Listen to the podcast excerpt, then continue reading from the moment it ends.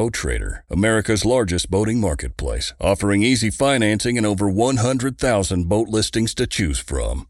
Sell, find, and finance new or used boats on America's largest boating marketplace. Visit BoatTrader.com to get started. This upcoming concert season will be all about the boots, and Tecovas is your stop for the best in Western style. Tecovas has seasonal and limited edition offerings this spring and summer, including men's and women's boots, apparel, hats, bags, and more.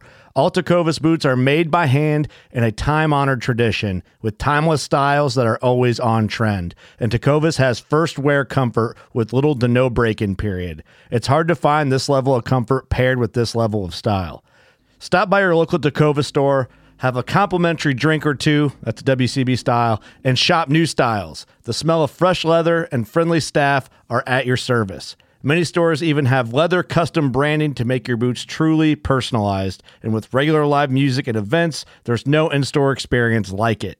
If you can't make it into a store, just visit tecovas.com. That's T E C O V A S.com. They offer free shipping on all boots, as well as free returns and exchanges, and ship right to your door. Go to tecovas.com and find your new favorite pair of boots today. Hey everyone, welcome back to the Spear Factor Spearfishing Podcast. I'm your host, Brett Whitman, and today's show is very special. Um, it's actually a two part uh, show, this obviously being the first part with Al and Brian from Kauai. Um, the boys, I had them back. They were on the show before. And uh, Brian Firm started his own spearfishing company called Uncle, Uncle Learn You How. And Al, I wanted him back on just because he's got some really good insight into culture of spearfishing, but also he's hilarious and I love his honesty. If you follow him on Instagram, you know what I'm talking about. Um, but we start the show off with talking about Zuckerberg in Kauai, and it just goes from there. So I hope you guys enjoy.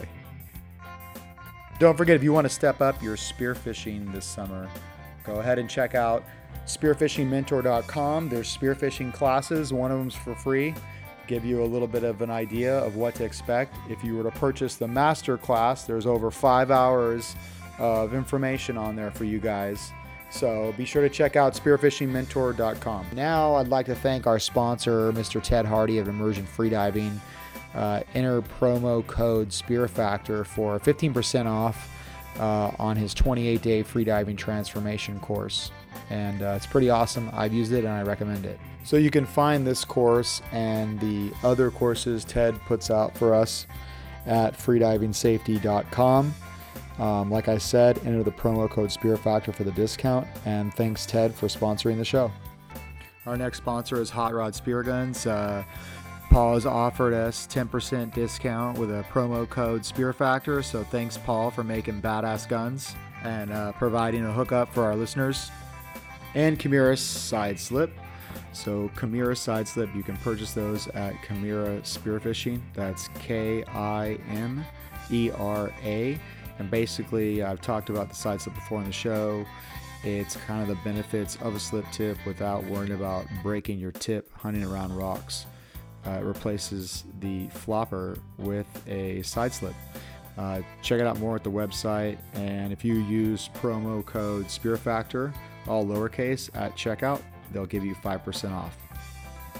And if you'd like to uh, sponsor Spear Factor Podcast, feel free. Uh, you can go ahead and shoot me a note on the website, spearfactor.com. Thank you. So, how are you doing, buddy? Doing good? I'm good? doing great. Can't complain. Yeah? yeah. Enjoying your bluefin? Looking all shredded and shit? I'm trying. Zuckerberg. Fucking Zuckerberg, bro. Bro, when I was there, I think it was like a few years ago, he had just bought that property and then he closed it off. There was that big battle. Yeah, where so he had closed off that. The history of that place for me that's the first time I went diving when I was about nine, ten years old. That's where my dad took me. It was at night. And then my dad and I used to go camp there a lot, fishing and diving and whatnot. You know, as time went on, you know, I grew older. Me and my friends started diving there, did really well. And back then, uh, Jimmy Pflueger of uh, Pflueger Dealerships, Pflueger Acura, he owned all that place.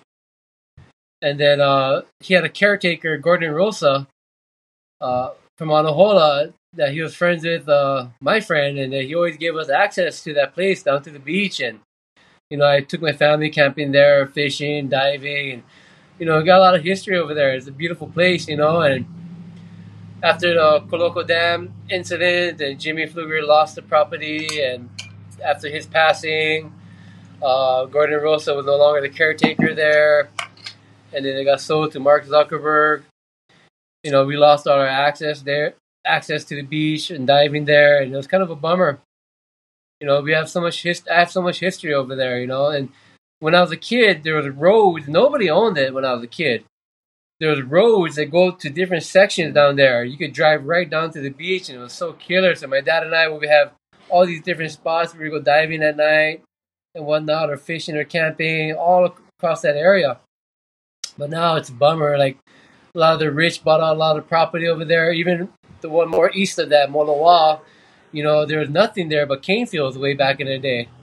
And, you know, it's now it's pretty sad to see that Zuckerberg wants to, or it's rumored that Zuckerberg wants to blow it up and bring his yacht in there. He also tried to turn like five miles of that coastline extending out from the shoreline five miles out. He tried to turn that place into a whale sanctuary so no boats could pass through because he didn't want any boats in his view. And there was a huge explosion about that, the local people, and everybody was just like, screw you, we're doing it anyway. And then it didn't pass with the with the well Foundation and stuff like that. Even they said that, you know, we can't really do that, you know. So, but Zuckerberg is just c- coming here and just trying to do whatever he wants. He's like the rest of the rich people here. Dude, it's it's fucking incredible to me because it's like uh, you don't understand how real life. You're like going to an island where you're isolating, the pissing off. It's like the fucking purest form of wh- why aren't all the fucking liberals freaking out freaking out about this? It's like the purest form of like the white fucking man coming and taking over all your Yeah. shit. Essentially, it's the same shit, only now we're 200 years later or 400 years later or whatever it is, and nobody says a motherfucking thing except the locals. It's like, dude, you know how this ends, dude? You piss us off to the point where we burn your fucking house to the ground. Um, I, I think it's definitely coming to that. Honestly, um, I think that's the only way the people's voices are going to be heard, and there's going to be have, there's going to have to be some sacrifices made for sure. There's going to have Yeah. to be people going to jail. I'll probably be one of them. Um, you know, so Shocking. so you know, I mean, hey, you just got to have a rich white friend to get an attorney to bail your ass not out. Not a Kauai. Yeah, not a Kauai. No, that's true. But you know, it's for like Yeah. people like Zuckerberg. You got, I can see where they're coming from because they never had any culture in their lives. They came from a city. They grew Right. up in a city. They, they don't have a sense of culture, a sense of uh, uh, belonging. Really, like how we do. We have we, we have a sense of belonging to our island, our land, our home, our ocean. You know, we have a deep connection with this. Not just we we just don't fish for fun or stuff like that. You know, like people like Zuckerberg, they just come and take. They don't have understand of culture of what it means to the native people here, and so and he tries to like give back by doing these donations. But I'm just like, one right doesn't make up for a handful of wrongs. You know, just it. That's easy though, Yeah. right? He has so much money. Does that really mean anything? You just Yeah. fucking here. So, Brett, what Yeah. Al just started there, Yes. I think that's a good intro to uh, speaking about spearfishing in Hawaii as opposed to Yeah. the mainland U.S. in the sense that in Hawaii, spearfishing is extremely cultural. People are raised from when they're very small children, they're taught sustainable gathering practices, they're, they're taught which species, the ideal time to take those, how you're going to feed your family in a sustainable way without overtaking. So, if we're to get restrictions um, in the way of, okay, well, you guys can't go there anymore, and where he was talking about that area is called Pilaa, where Zuckerberg is. So, if you're saying when we were children we could access that, but now the white colonizers come in and making it so we can't access Right. that, that's an issue, right? But also, if you look across the ocean to how popular spearfishing is becoming in a mainland area where it's kind of glamorized by social media and all I got to do to get my foot in the door is take a spearfishing class, go down to the dive shop, buy some gear, and get myself on a boat charter. And next thing you know, I'm spearing tuna. That's a huge leapfrog of a progression. Like you really missed out. You know, ideally, you go with a mentor that's very experienced that shows you right from wrong. Has you learn with a pole spear, which has a very limited range, and that enforces your hunting tactic. That forces you to become an observer versus an instant taker. So I think that cultural de- deviation is what really makes someone that grew up in Hawaii spearfishing as opposed to someone that just kind of took it on as a hobby and may or may not stick with it. So, what are your thoughts on that? Yeah, so well, you brought up a point about the pole spear, and I think by default, growing up when we were kids, uh, pole spearing, like we didn't have, I didn't have an extra eight hundred or a thousand dollars laying around to buy a spear gun, right? So you had this shitty little pole spear at the time, which you don't really know any better because you're a kid. And like you said, I mean, you went out all the time, and you know, my dad scuba dove, but he didn't spearfish, and uh, you go out all the time with this pole spear and you're shooting these little perch. But I remember, like, I saw it in my son when I took him out with his pole spear, and the first fish he landed was like a little perch, and he was beside himself.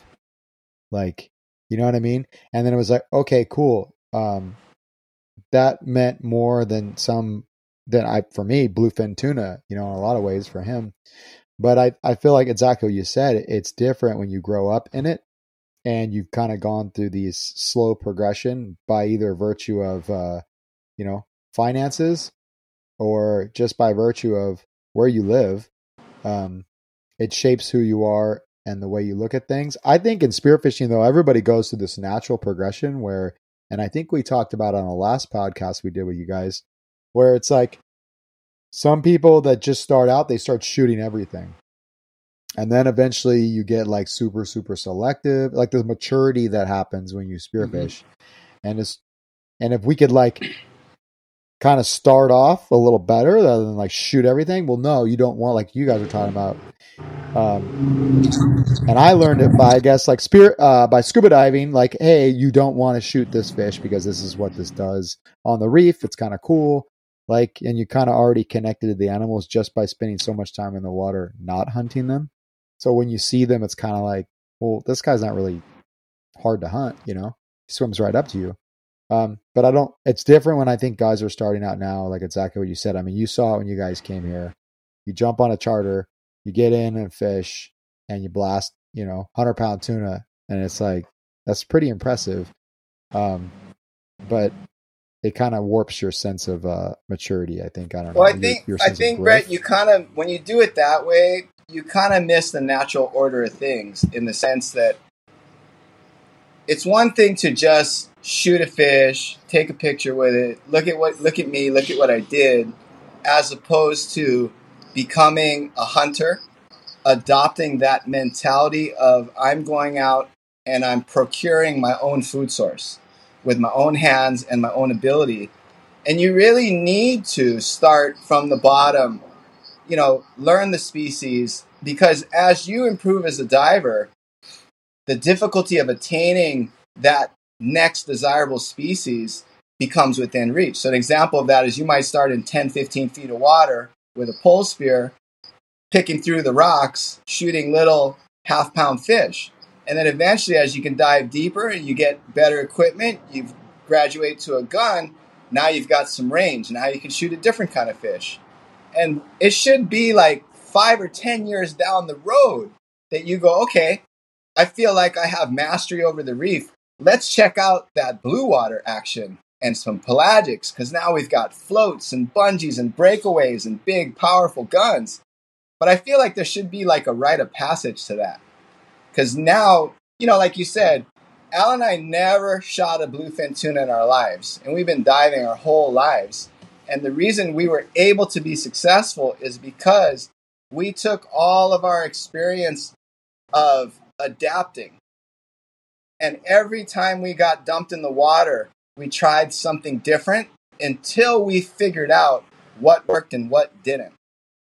And that's through the power of adaptation, which you only gain through experience. What are your thoughts, Al? Yeah, well, as far as like spearfishing goes, I I feel like it's kind of sad to me. Social media definitely exploited spearfishing. Spearfishing in Hawaii to me has kind of lost its soul, lost its mana. I mean, uh, people are just spearfishing because it's cool, posting pictures, trying to hopefully they get sponsored, free gear. To me, they're doing it for all the. A lot of people are doing it for the wrong reasons, but there are a lot of those who are still doing it for the cultural purposes, like just bringing home food for their families and whatnot. And those, that's the side of uh, spearfishing we don't see because those are the people who are not posting pictures and stuff like that, you know. And I still know quite a few people like that, you know, and they're just hardcore. It's like, hey, if I don't go diving, we don't get to eat tonight. I gotta go diving. And you know, it's another thing why it's losing its soul is like now there's so much information out there, which is great, keeps a lot of divers safe, but like the simple things about learning how to rig your own stuff and whatnot. I think that's all part of spearfishing having a soul. Is like when I grew up, I had to figure out how to tie a band. I was t- trying to use all these different knots, and my wishbone kept popping out, and I didn't know what to do. It took me so much trial and error, but when I figured it out, I was like proud, you know, just like stoked. Nowadays, you can just go on YouTube and be like, "Hey, okay, that's how you do it. Oh, okay, let's go."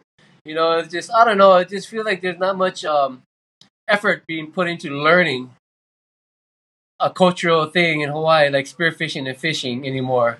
It's just more for glam and all that. I don't know. It just it seems real different to me now. It seems like there's not much value in it anymore. I don't know. It, it, it social media's kind of ruined it for me. But I mean, what I do like about social media is meeting like great people, like you, Matt, Jacob, all all these people from the mainland who are great divers, great humble people who dive for one reason, just to bring home food for their families and their friends, you know, and that's that's awesome, you know. So I don't know. It's you know, in like different places of the world, right? Spearfishing is more of like a hobby, like you said, you know, it's like they see it on social media, like, oh yeah, cool, let's try that, you know, and then people get into it, they do great and whatnot, and, and that's good for them. It just I'm hoping and praying that these people kind of like um, don't sell it out either. You know, sell out spearfishing is kind of like the one thing I have left really in my life: spearfishing and fishing. You know, that actually has some value besides my daughter. You know, so I don't know. I always have mixed feelings about everything, mixed emotions. So well, that's not a bad thing. That just means you're able to think about everything from different perspectives. But it seems like, and the, the situation that you uh, described, which I kind of I agree with, is that you have this explosion of spearfishermen, and they got inspired by somebody to get involved, right?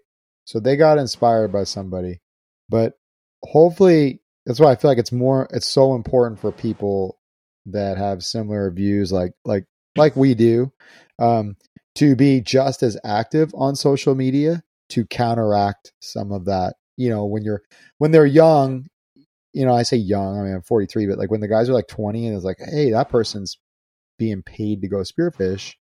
Oh i'd like to do that. Let me do this and post all these big pictures and all this stuff like that which i understand a part of that but the other is it's so important for us to uh, be involved to be like hey i totally get that but you know here's the other side of it. Like you don't have to be like that to be a sponsor. You don't have to be like that. This is not really what this exactly is about, exactly. you know? Yep.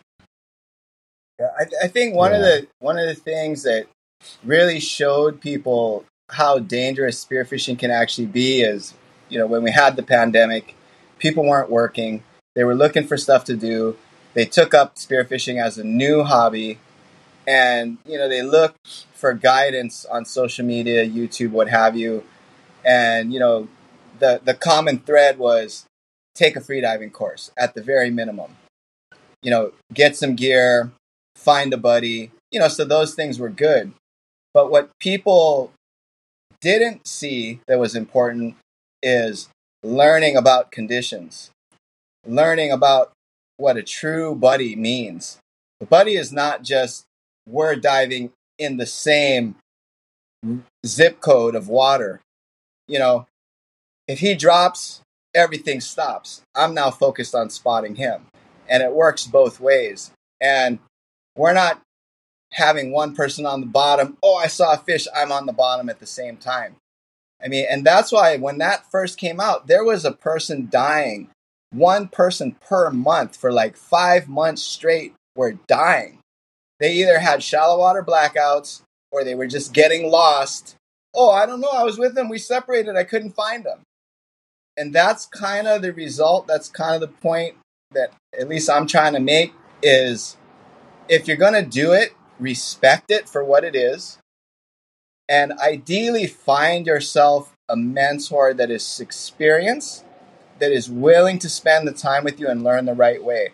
Like I was recently approached about doing some sort of um, spearfishing instructional videos.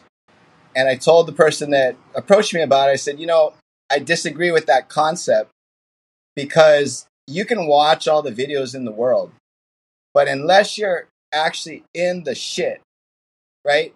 You're getting sucked out of the channel in a strong current. You're getting pulled under by the fish when you're trying to kick up. You have to make a dis- you're getting tangled up in your line. Unless you're in the shit, you don't get to learn that life lesson that flips that switch and goes, oh, damn, they weren't kidding. I really need to pay attention to this aspect, right? So if you can find that mentor and you can come up that way, then you're going to be the ideal next generation, in my opinion. And you know, another thing too about going going back to about selling out spearfishing there are people out here who are like influencers and who aren't even really spearos. Like they've they've been starting to dive for like a year, and because they have like 10 million YouTube followers and they make money off that shit, they're trying to use spearfish spearfishing for their own income. And to me, that's selling out our way of life, and I, I don't agree with that. First off, if you haven't been spear, spearfishing for a lifetime, you have no right to sell out our spearfishing culture. Not only that, it's going to be probably be unsafe for others that follow you, follow them. You know, see what they're doing. Think, oh, I can do that. He's only been diving for a year. Oh, I, mean, I can do that too. I can shoot those kind of fish. You know, and to take our culture and to sell it out for a profit, that to me is just wrong. That's just that's just wrong. You know, like there's people here on Kauai who do that shit, and I don't agree with it you know, and like, uh, like that one time you told me that that uh, that woman, that Olympian woman, mm-hmm. she doesn't even spearfish, and she was asking Brian to take her spearfishing just so that she could post something cool on our Instagram page, so she can make money off of it. Like that's what I mean. People trying to sell out our culture, our way of life. We lost you so there. Oh. So, so in that example, no, you got me what's what's interesting is when someone is new to it, of course they want to find somebody that is experienced. Of course they want to find someone that will mentor them.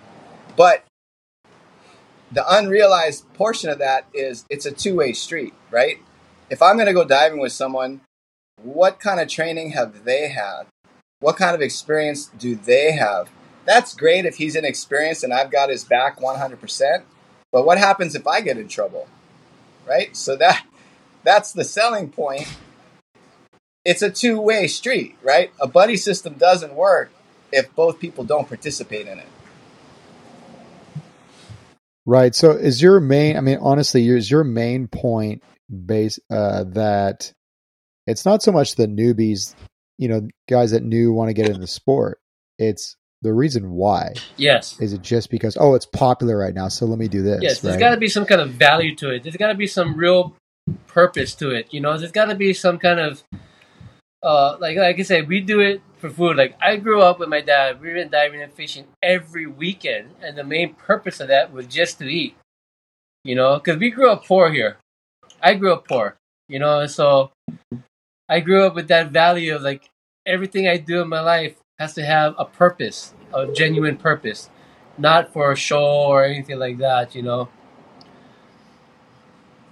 So it's interesting though. My one of my biggest pet peeves right now is kind of what you're talking about is that you see it you see it to me gleaming among females divers nothing against females this isn't it but you see it where it's like okay i got my onlyfans isn't working out so let me jump over here. And uh, now i can be like the poster child for spearfishing and totally miss the mark on what it's really about. Look if you want onlyfans i don't really give a shit. But i'm just saying like the fact that oh this is really just an avenue for you to make more money and try to be the big fish in this pond of people. Yes. and it's not really about spearfishing so when you see people spit on fish for whatever the reason i'm like hey um you don't fucking get it you know and it's like that to me was upsetting because um it devalues the fish it just it, it it shows it's all about you Not only that, it And makes the us, reason- it makes us spear fishermen look bad. You know, look like that, assholes that one Yeah. bad apple of the bunch is gonna ruin it for everybody. Now, people who don't even spearfish or just discover spearfishing, like, wow, this freaking chick just spit on this fish. You know, I'm like, are they all like that? You know, so it's, Right. it's they, so that woman.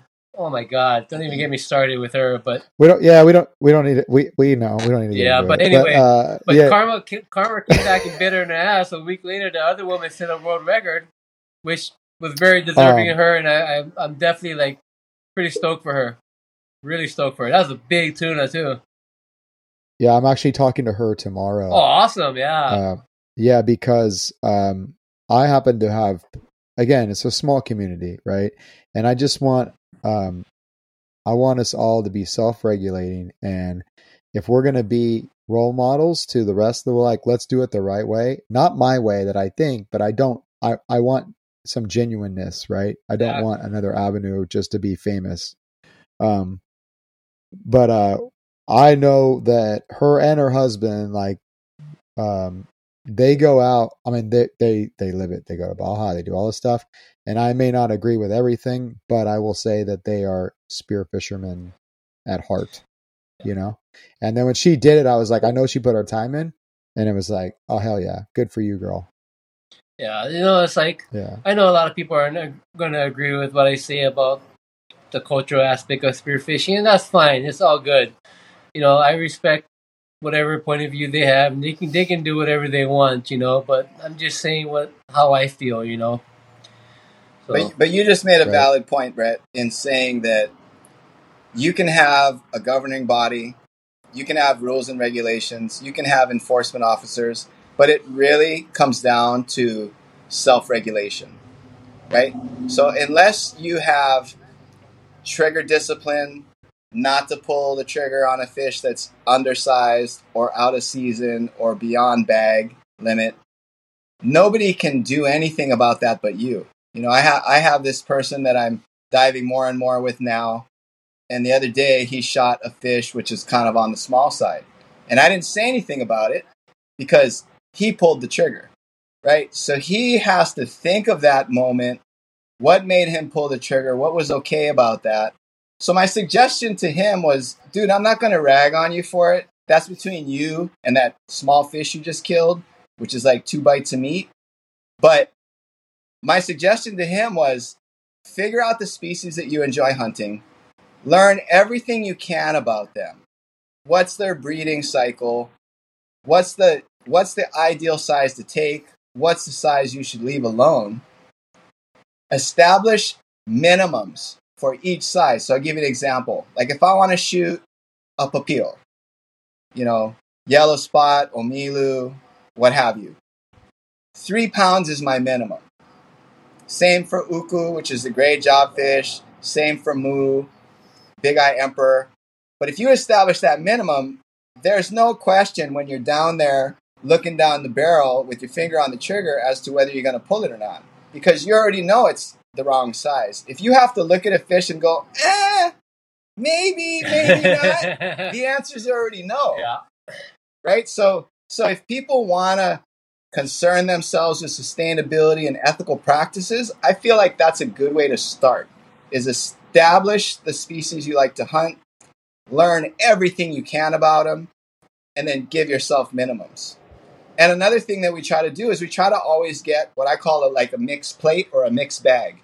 Okay, I shot one of those. Now I'm going to shoot one of these. And then I'm going to shoot another one of these. And maybe I go in with five fish, but they're all of a different species, as opposed to just 10 of the same. Right. Right. And some of that's unique to where you dive too. Like, you know, obviously the islands are completely different than here, but uh where you don't have the cultural aspect, you have the the the lineage, if you will, like to stuff, but in the history, but you don't have the cultural aspect. You don't have uh the types of diving that you guys are doing there. Um, it's just very different, but the the the fundamental values are exactly the same regardless of where you go, right? Like, and I love the point that you mentioned before about uh, adapting based on our experience, because I I love it where it's like where I'm going somewhere new for the first time, and it's like um, I'm looking for these fish.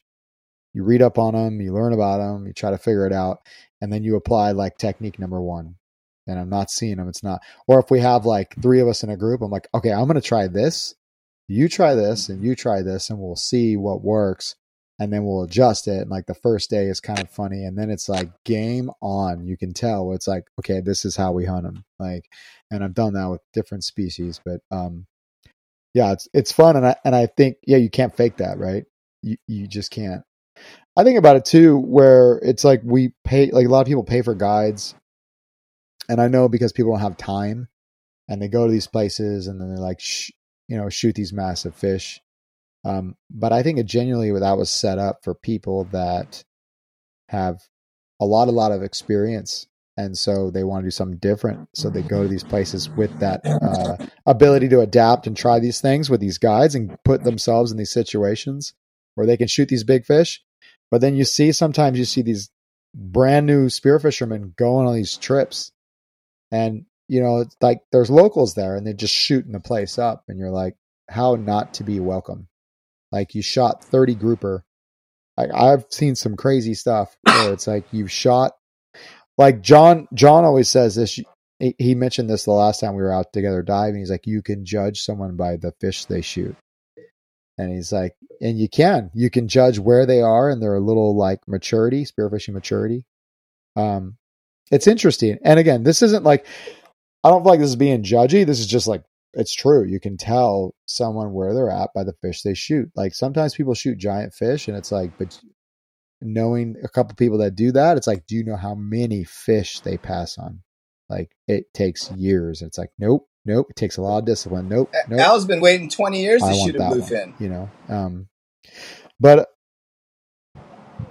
right, right, and you know what? And and I talked about this too. It's like I, I could very easily pay to go do something and have someone put me on a fish today, probably right.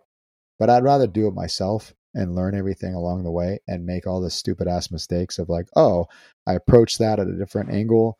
I did this, I did that because when I do finally like link up, it makes everything so much more valuable. And then the byproduct is all the knowledge that I gain by doing, by failing, right? Because, you know, and if you're doing it just to be able to get constant content, then you don't, you're missing the whole point Mhm. of it all. Well, what you know? just stated there ties Yeah. into what Al had said earlier about rite of passage, learning how to rig your own equipment.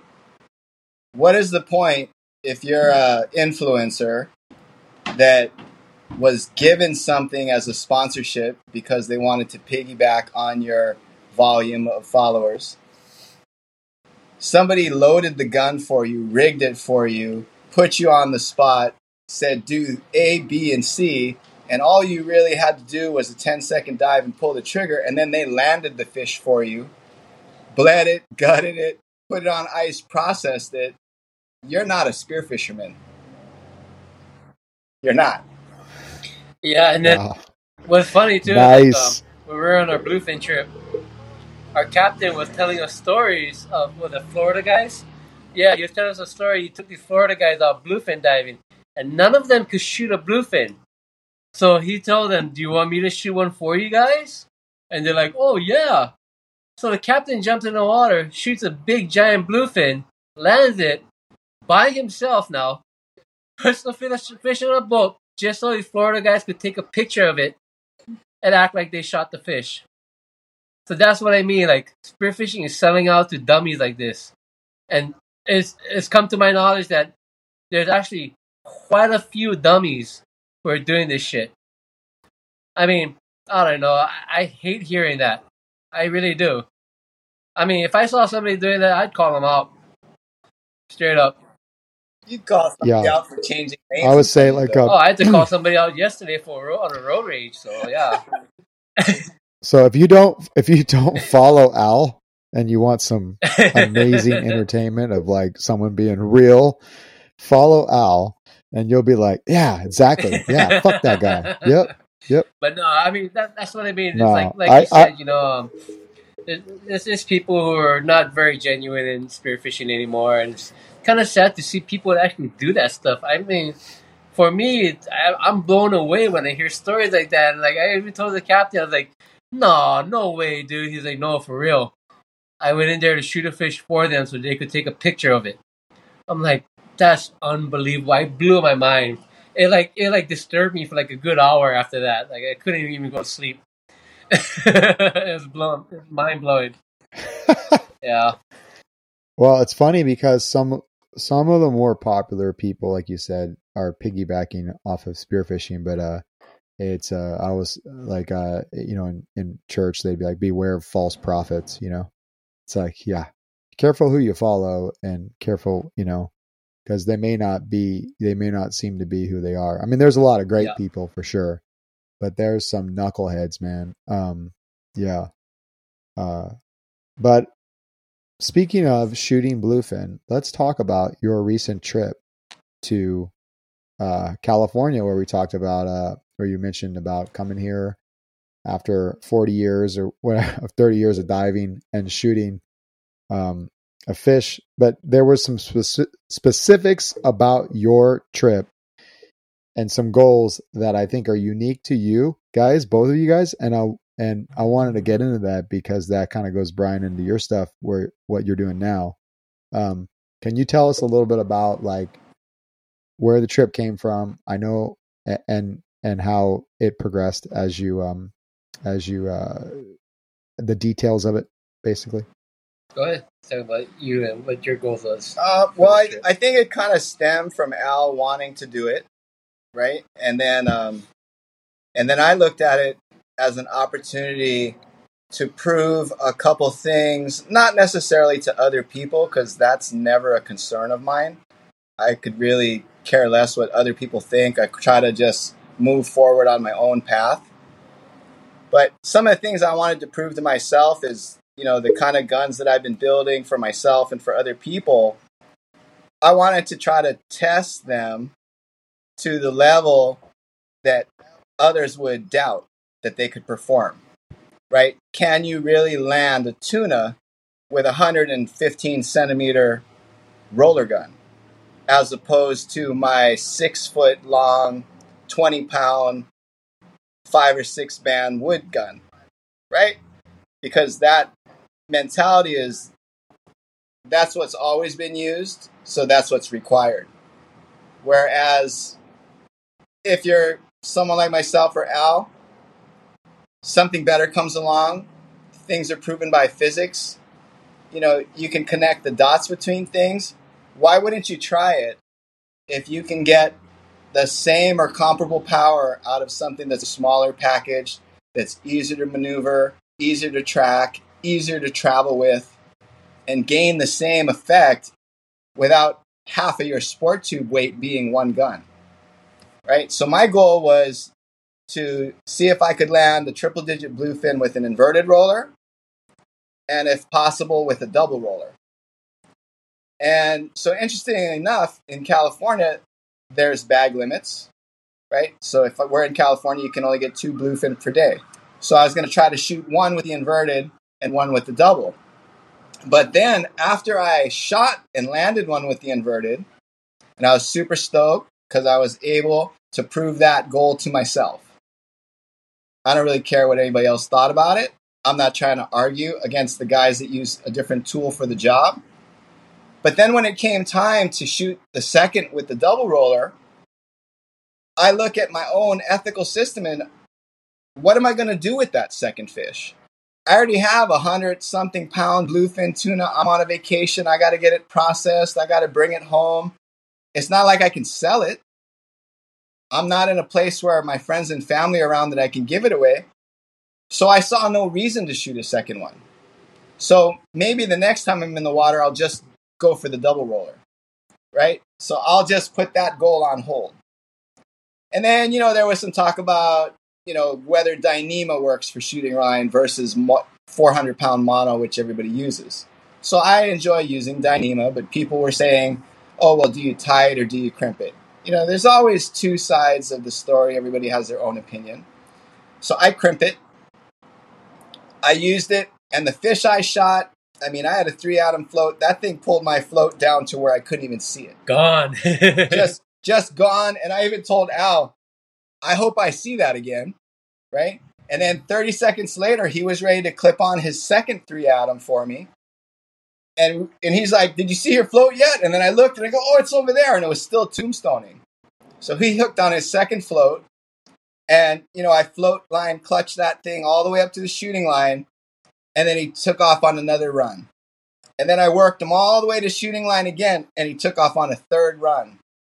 So I can't think of a better test of equipment in the rigging, like the Dyneema, to the hybrid bungee that I was using, to the Riffe float that I was using, to how I connected everything, to how the slip tip was rigged. I mean, that's what you want to know, right? Because that's not just me talking shit that's putting what I know and what I specify into practice and proving that it does work. So that was a big goal for me. Now for Al, he'll tell you a different story. This episode is brought to you by Neptonics Spearfishing. Uh, go check out neptonics.com for the absolute best, most reliable spearfishing gear at some of the best prices in the market as well. Uh, the thing that I like about Neptonics is you know the gear has been tested on there and they're not going to have some generic crap on there.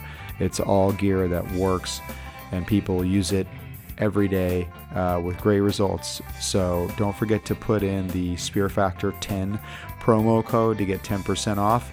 Neptonics.com. So I get this question a lot as far as can I recommend a charter? And I absolutely can. Lineage Charters here in San Diego. Uh, does giant bluefin tuna trips, uh, multi day trips. And Captain Bly is your guy. He's got over 30 years of spearfishing and commercial fishing experience. So be sure to check out lineagecharters.com for offshore action. Um, so bluefin tuna has been a dream of mine since my early 20s. Uh, been spearfishing since I was 10, but it wasn't until like 18, 19, 20, my early 20s where I got really good. Um, like we were talking about mentors, I hooked up with a friend of mine to this day, uh, Rayton Cianotto. Uh, we became good friends. We dove all the time. He taught me a lot. He he made me realize my he made me realize unlock my potential in spearfishing. And uh, we entered tournaments and whatnot. Rayton and I made it to the nationals one year and everything. Um, Anyway, so in my early twenties, like I received a book from Terry Maas, The Blue Water Hunting, and on that picture of the book is Terry Maas with a big giant bluefin. And ever since then, I was obsessed with shooting a bluefin.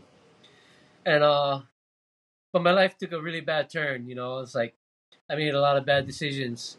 I got caught up in drugs. I just threw my life away basically. And um, it wasn't until my daughter was born that I finally started to get my my shit together. So like I've been off drugs for like 15 plus years now, sober, um, getting a business, and now that I finally got my life together, I kind of thought back, you know, hey, maybe I can still accomplish my dream of shooting a bluefin. because during that time when I was all when I was all messed up, I still had those dreams of diving, wanting to shoot bluefin and whatnot. But it, that all just all that just disappeared and got replaced with drugs. And so, yeah, now that my life was together and whatnot, and telling him, Maz, like, let's go on a fucking bluefin trip. And to me, being able to go on a bluefin trip, shooting and landing on a bluefin trip, had a lot of sentimental value. Like it, it, it proved to myself that I could definitely accomplish my dreams. I knew what it took. I finally made it in my life. I finally made it to a point in my life where I, you know, I overcame a lot of these obstacles like addiction and all this stuff. You know, it's it's crazy. And so the bluefin has more of a emotional value to me than anything else. And that was my goal of a bluefin tuna, just proving to myself that I can, I can finally make it in my life. Wow, that's that's that's fucking powerful, man. That's really I mean, fuck, cool. dude. I, Um, I, I was homeless several times. Also fucked up on drugs. I lived. In, I lived. I lived out of my car at Salt Pond, and it wasn't until my uncle saw me there one morning. He's like, "Oh, what you doing over here? You living in your car?" I'm like, "Oh yeah." He's like, "Bro, what's going on?" I just I told him, "Hey, fuck, uncle, I'm, I'm fucked up." Tell me, you know what? You come live with me. He took me in, helped me out, lived with him for a long time, tried to get my shit together, but kept fucking relapsing back into drugs no matter how hard I tried. You know, and then fuck, you know, my daughter was born and I tried to do my best to quit all that shit, but the first couple of years was really tough. And I kept falling back Yeah. and trying to be a good dad, kept falling back, trying to be a good dad. And finally, I was like, fuck, I gotta get my shit together. And I finally did. You know, and so, yeah, so it's it's that's why. And then now that I got back into spearfishing, you know, about eight years ago, I started getting better again, better again, and getting better back in the groove. And I was like, "Fuck, I can, I can, I think I can, I think I can live my dream." And I told myself, "I think I can prove, I think I can, I can pull it off." You know, with his help, I got back in shape. Well, I never was in shape, but now I am in shape. You know, it's like I, what I learned about you were in a shape, maybe. well, well, what I learned in preparation for the Bluefin trip too was I learned a shitload about myself in preparation for the Bluefin trip. So that's why this Bluefin had a lot of value to me. I learned all the missing key ingredient of my life was discipline.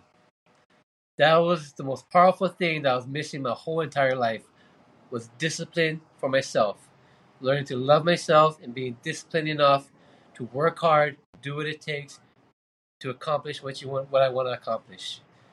And that's, I mean, I learned so much about myself in the past nine months. It's mind blowing. I actually uh, thought you were going to say purpose because you you mentioned when your daughter was born and that helped you. Yeah, kinda I mean, yeah, of course. Drugs, and then and then the bluefin, it's like, oh, it's a goal, purpose. That's my purpose. I'm gonna fuck this up now and like go for it. But hey, off the topic like of spearfishing, but this is more about people that spearfish. But what do you think the catalyst was for you to number one, a like go towards that life of drugs and and going that way and then number two when you finally you, you mentioned you relapse but what was that final thing how did you get get help and like finally was like i'm gonna make it this time Um, so my daughter was always my motivation to do better. She was, I realized even when I was on drugs that she was the only thing that had any value in my life. And I wanted to be the best father I can for her. Um, so I kept pushing to try to do better, try to do better. But shit, man, anybody who's been an addict before knows, man, addiction is a motherfucker. That thing will not, addiction will not let you go. It will hold on to you for the rest of your life if it could. To break that chain is just unbelievable. And my daughter was really the only one that actually made me break that chain. You know, providing for her, being the best that I can. And uh, as far as help, so well, eight years ago, uh, eight, nine years ago now. No, about eight years ago. Because I quit drugs, I kind of started drinking a lot and whatnot, and uh, I couldn't really kick addiction. I stopped hard drugs, but I drank. Uh, something went wrong in my head. I ended up getting putting my daughter on the bus that morning, sending her to school, started drinking. Got really depressed. Hated myself. Hated my life. Um I was ready to kill myself that morning. Had my gun on my lap. Was ready to do it. Something happened where it's like I got a second chance. Something clicked in my head. It's like, fuck, Al, you need help. You need some fucking help. So right then and there, I was like, fuck, I need help. Went through my phone, found a psychologist. It wasn't really an addiction thing at that time. I felt that I needed help with. It was more of a mental problem, mental issue, which led to my addiction. So I got a psychologist, and I've been still seeing her for like since then. She's really helped me heal from my past trauma, which caused my addiction, my depression, my anxiety, my bad choices. And so she has a, a lot to do with who I am today. So kudos to her for sure, you know. So it's pretty, it, it, it was nuts. So that's why, like, I've never been this strong ever in my entire life. Like it, it's it's mind blowing what I learned in the last nine months, in the top of the seven years in the past, to becoming the person I am today. I had to go through fucking hell in my entire life to be the man I am today, and I think it was. I think there's a purpose to that for me. Maybe right. it, it help others realize that you know there's ne- it's never too late to change. Fuck, I'm 45 years old. You know, I just started to get my life together, you know, so it's never too late. So it's pretty nice. Well, thank thank you. Uh, you know, Al, thank you for sharing that because I know there's a ton of people out there that have been in that situation or in that situation, and thank you for uh, being honest um, about that. For men, even a lot of my friends, I had a discussion with an old friend of mine about a week ago, two weeks ago he says something really interesting. A lot of us men, we suffer in silence. We suffer in silence. And that's fucking scary. That really is. Because we get to a breaking point. We really do. Men get to a breaking point where they just give up.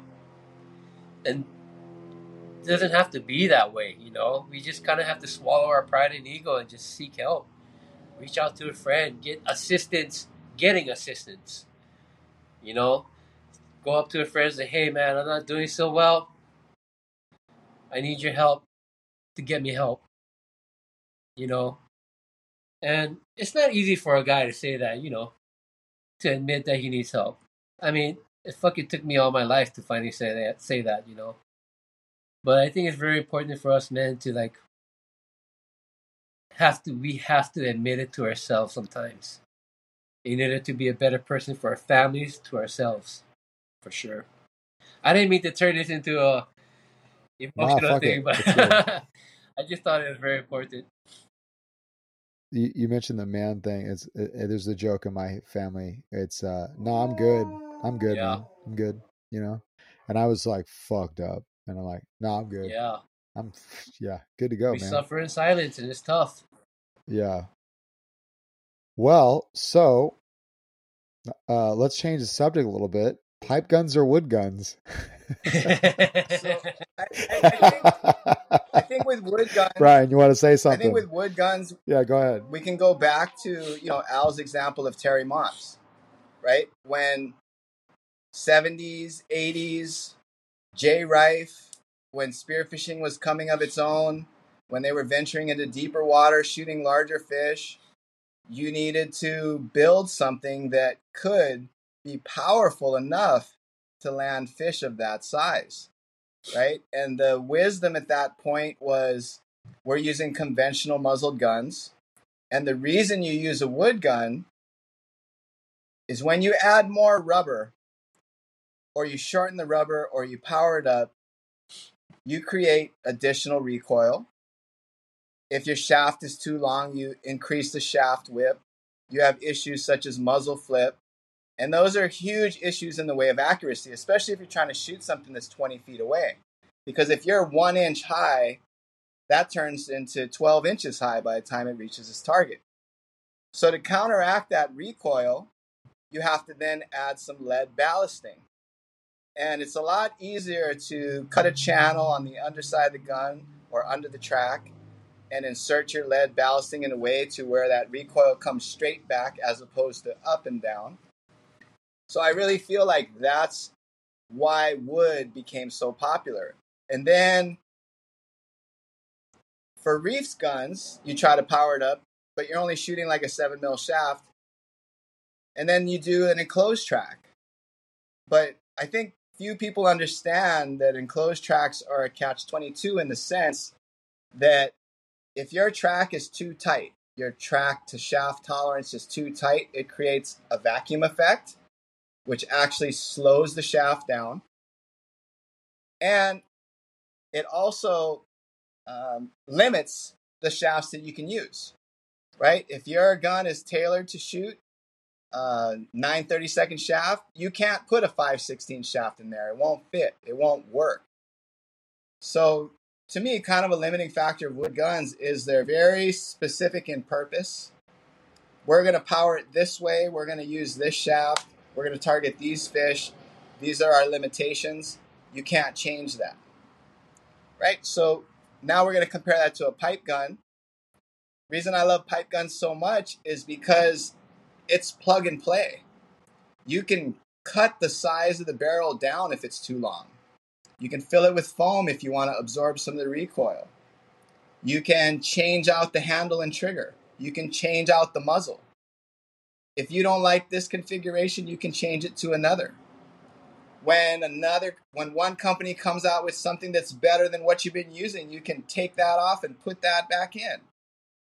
So that's why I really enjoy pipe guns.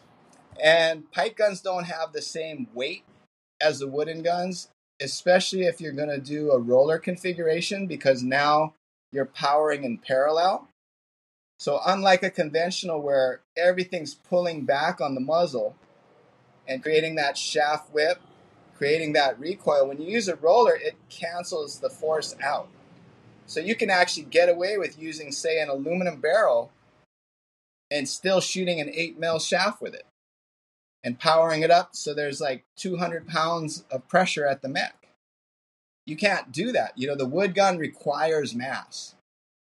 But then if you've ever dove, you know, deeper than 40 feet and you're trying to drag this 160 centimeter gun down with you, and you shoot this fish and you try to bring that log back up or you're trying to track something, it's near impossible. So that's my take on wood versus pipe.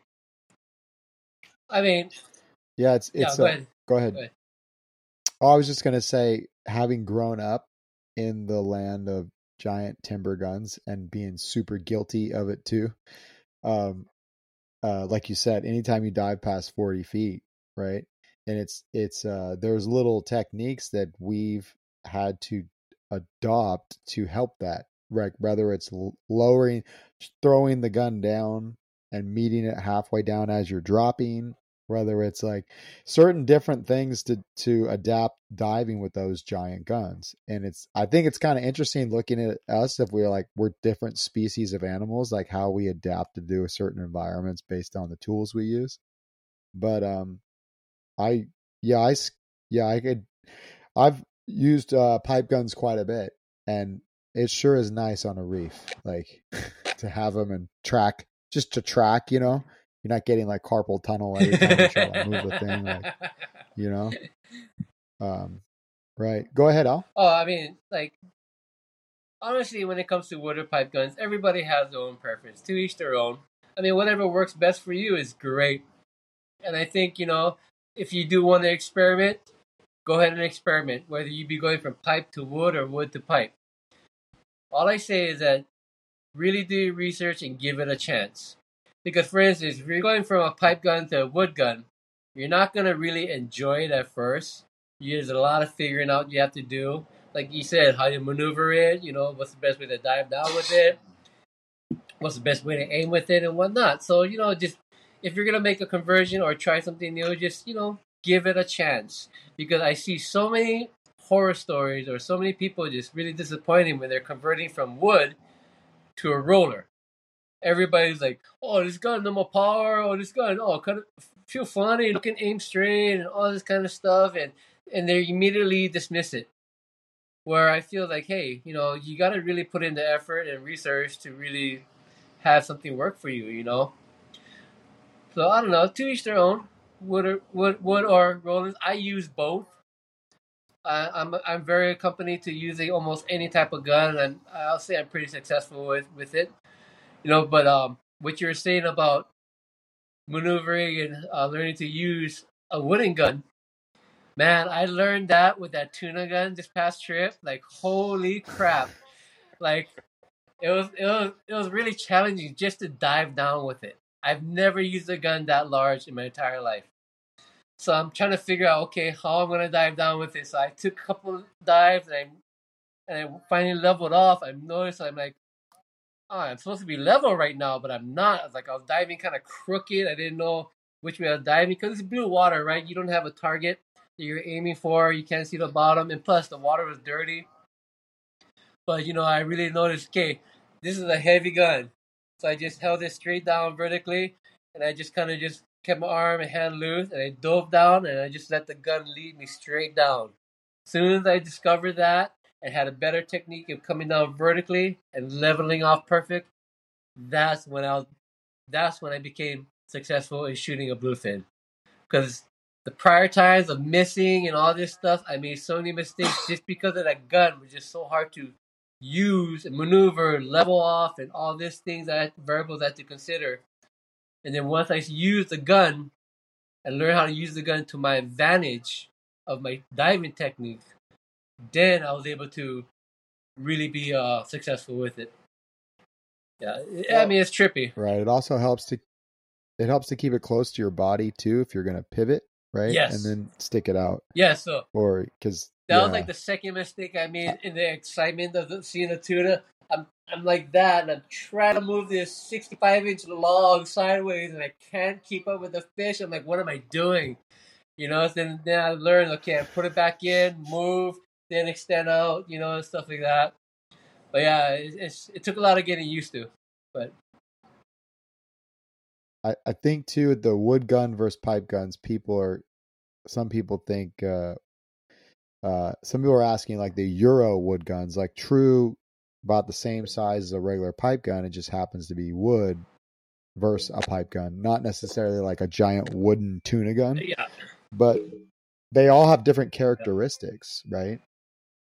So, yeah. So like um, you know, we take the we take the Riffe Euro for example. Really you know small diameter, you know, short, and you know very maneuverable. So that's that's a great crossover gun for those who want to go from a pipe gun to a wood gun or wood gun to a pipe gun. You know, same thing with like the cap. The cap is a great gun too. You know, it's Euro style, very small diameter, and just it's a great crossover gun. You know, so and has the benefits of what most people like: the maneuverability of pipe with the mass and good feel of a wood gun.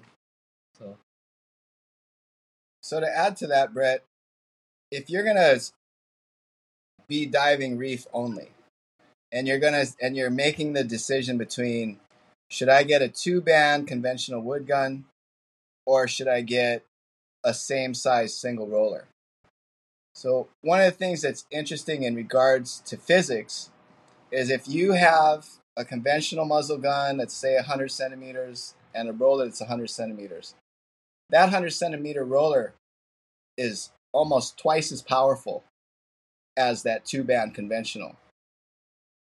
And that 100 centimeter roller will have the same power and range as a conventional that's 20 centimeters longer. So my 100 centimeter roller will have the same range and power as a 120 conventional gun. So that way, if you're trying to dive in confined space, if you're trying to target small, fast moving fish, I'll take a roller because I've got more range, I've got more power, I can track super fast through the reef. It's easy to get down, it's easy to come up. Those are my that's my rationale between the two. I have a question regarding that actually. Um, when you said it's similar power, I understand the stroke or the band stretch, right? Because you're getting the additional, the full length of the gun, where conventional basically stops at once the, Two the thirds. bands are done contracting. Yeah, two thirds, right? So, um, so if you have a traditional gun with, where does the extra power come from? Or the from a single band competing with the two band So uh, standard? So what you just said, a conventional only utilizes two thirds of the length of the barrel because the first third, the bands are at rest. They're not under any tension whatsoever. You just reach out there, you grab them, you load them, but your power curve is only two thirds of the barrel length.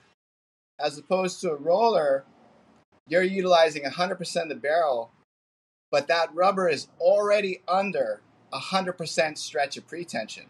So when you go to pull that off the muzzle bridge, it's already got 45 pounds of pressure before you even begin to load it.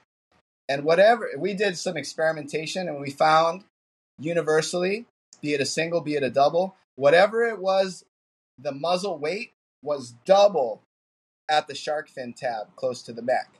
So if you're starting out with 90, 45 pounds at the muzzle, you've got 90 pounds at the rearmost shark fin. So that's 90 pounds of forward force you have with a single roller utilizing that full barrel length.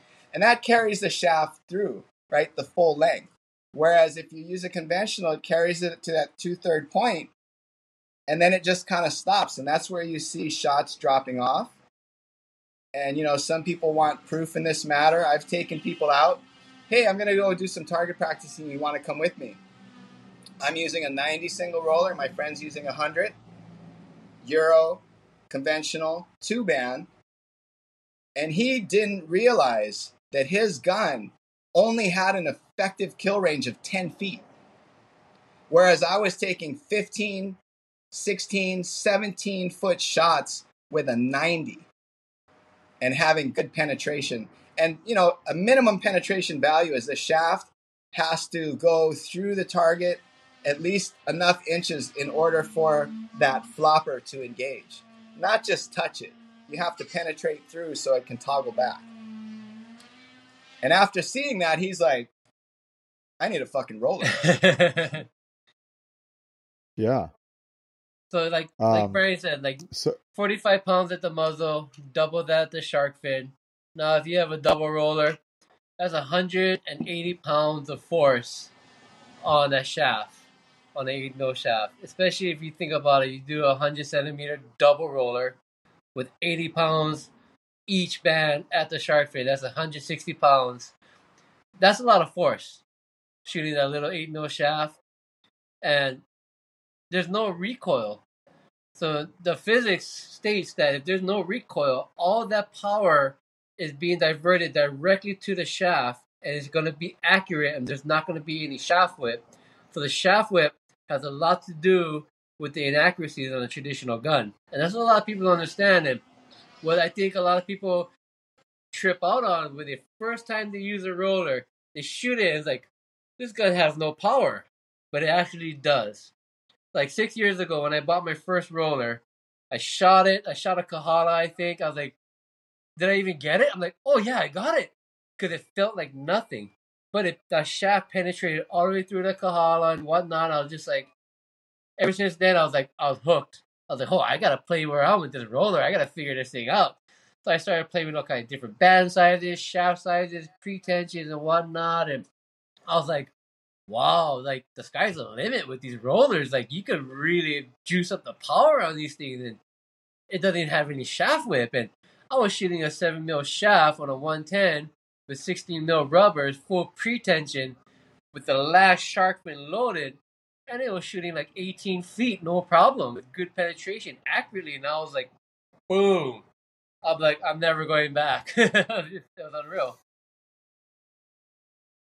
That's a that's a good point. Um, because I found myself falling into that trap, especially if I switch guns around a lot. But I shot uh, my double roller, and it was, and my shot my friend's uh, Captain Bligh double roller too, and it was like, hey, how does it feel? I'm like, it doesn't feel as powerful as Yep. mine, uh, and it's like, oh, why not? Oh, because it has mine has more kick, but in a roller that's not good Yeah. right? So it's like I was like I'm judging this like a standard gun, like how much powerful it is based on the kick, and really that's like ass backwards. And that's that's what I mentioned earlier. Um, like when if you're transitioning, you're trying to roll it for the first time, you gotta really give it a chance. You know what I mean? A lot of people gets a lot of people get discouraged, and you know you gotta really put your research and give it a chance. And one way to really do that and really find out what the potential of your roller gun is, especially when you first get into it, is go target practice with it. You're gonna see the accuracy, the potential, the penetration. You're gonna see all the great benefits of it. Because if you just get into a roller gun, go diving with it, try and shoot a fish with it, you're not really seeing all its potential right away.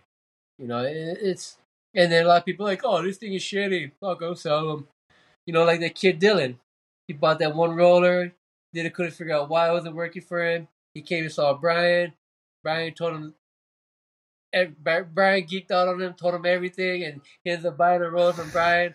Now the kid is like blowing his mind, stoked now. You know, he's got to really put in that effort. So, I mean, we could talk about bands for an hour too, I guess. But Yeah. what, Brian? What are some some issues? Like one of the issues that I've encountered with a roller is um, entanglement with shooting line, getting entangled at the muzzle. Um, have you seen that at all Um, before? I I personally haven't had any issues. That really boils down to the tension on that segment of line from your attachment point to your shaft. If if you're gonna be a lazy diver and let that line be slack, expect an entanglement, right? So the more experience you have, the more you understand your tools. Like I have very set protocols that I go through when I load my gun, right? The, before I even load the band, I make sure the shaft's engaged. And then I load the band, and now I look at my line's tension point. And if it's gotten loose, I pull down and then forward, and I tighten up the drag on the reel line. And now we're tight everywhere. Flip the gun over. Make sure you're not going to have your line caught on anything. You know, these are the kind of things that you learn through experience. So if you just jump right into that realm, and you don't understand it, as Al was saying, you could have a negative experience. And if you're not willing to work through that experience and figure out the finer points, you're really going to miss out in the long run. Right? So everybody has the mentality of power that more is better. That's not the case. Because unless you understand some physics and you understand the concept of terminal velocity, you can actually overpower the mass of the shaft. You can actually increase the shaft whip. You can increase the recoil, and those equal inaccurate shots. The goal with any gun, be it conventional or a roller, is basing off the length of the gun, the diameter of the shaft, the length of the shaft. What's our mass that we're attempting to project? And then you have to get out there and you got to try different rubbers, different lengths, different powering percentages. And you really want to figure that out. So, personally, what I do once I figure that out is I have a Ziploc bag I keep my rubber in. I write what gun it's for, I write what rubber I'm using, and what the initial length was because rubber is going to elongate over time. And when it comes time to replace your bands, you want to have that point of reference. You spend all that time figuring out the secret, so you might as well have a point of reference so you can replicate it when it comes time to. But that is time in, right? So all these people that watch YouTube videos, all these people that follow social media, nobody's going to give you the formula. Because if I give you the formula, I might as well just shut the doors to my business. And especially if the competitors don't know the formula. why would I give that away? So some things, most things in spearfishing should be earned. It's it's amazing how there I see a lot of competitors who I'm sure the I'm sure the guns and stuff they shoot fine and whatnot, but I can see so much improvement on their product, and I I just have a hard time understanding why they don't go that route, you know. But I mean, to each their own. If they're happy with their product they're putting out and people are successful with it, great, you know. But like Brian said, we can't give all the secrets out. That's why so there's some people who Well- like message out to me, "Oh, how do I do this and how do I do that?" I'm like, "Bro, you gotta go figure it out on your own, bro." I spent ten years trying to figure that shit out. I'm not gonna fucking tell you. Fucking fuck off. no, for real. I'm like, fuck off, bro. Oh, boy. shit.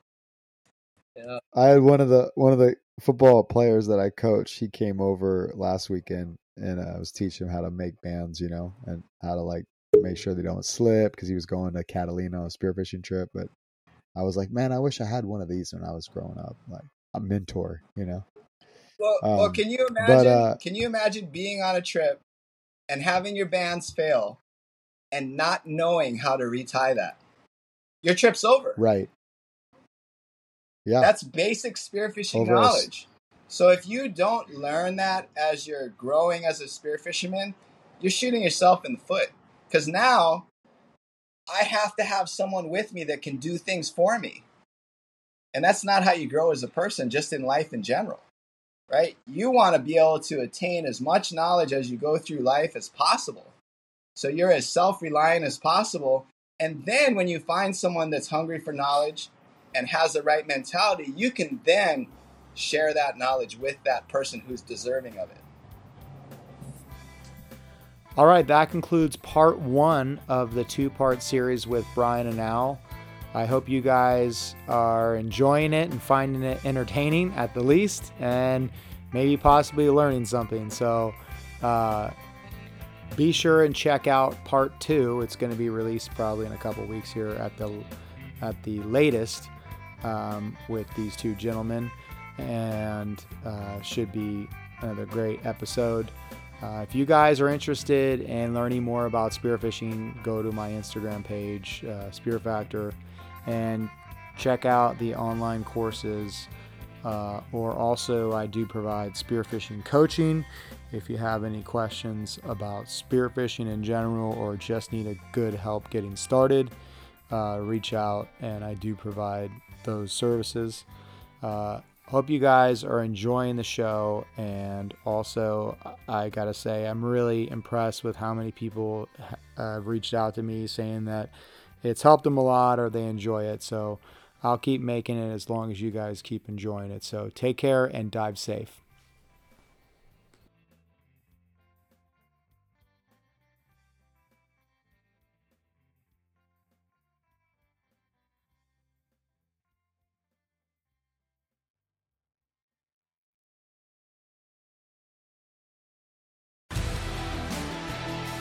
Spend your Saturdays with life on the water. Join Captain Brandon Simmons for fishing, diving, travel, and so much more. You want to succeed. You want to fish. You want to be one of the greatest. Oh, look at that thing, dude.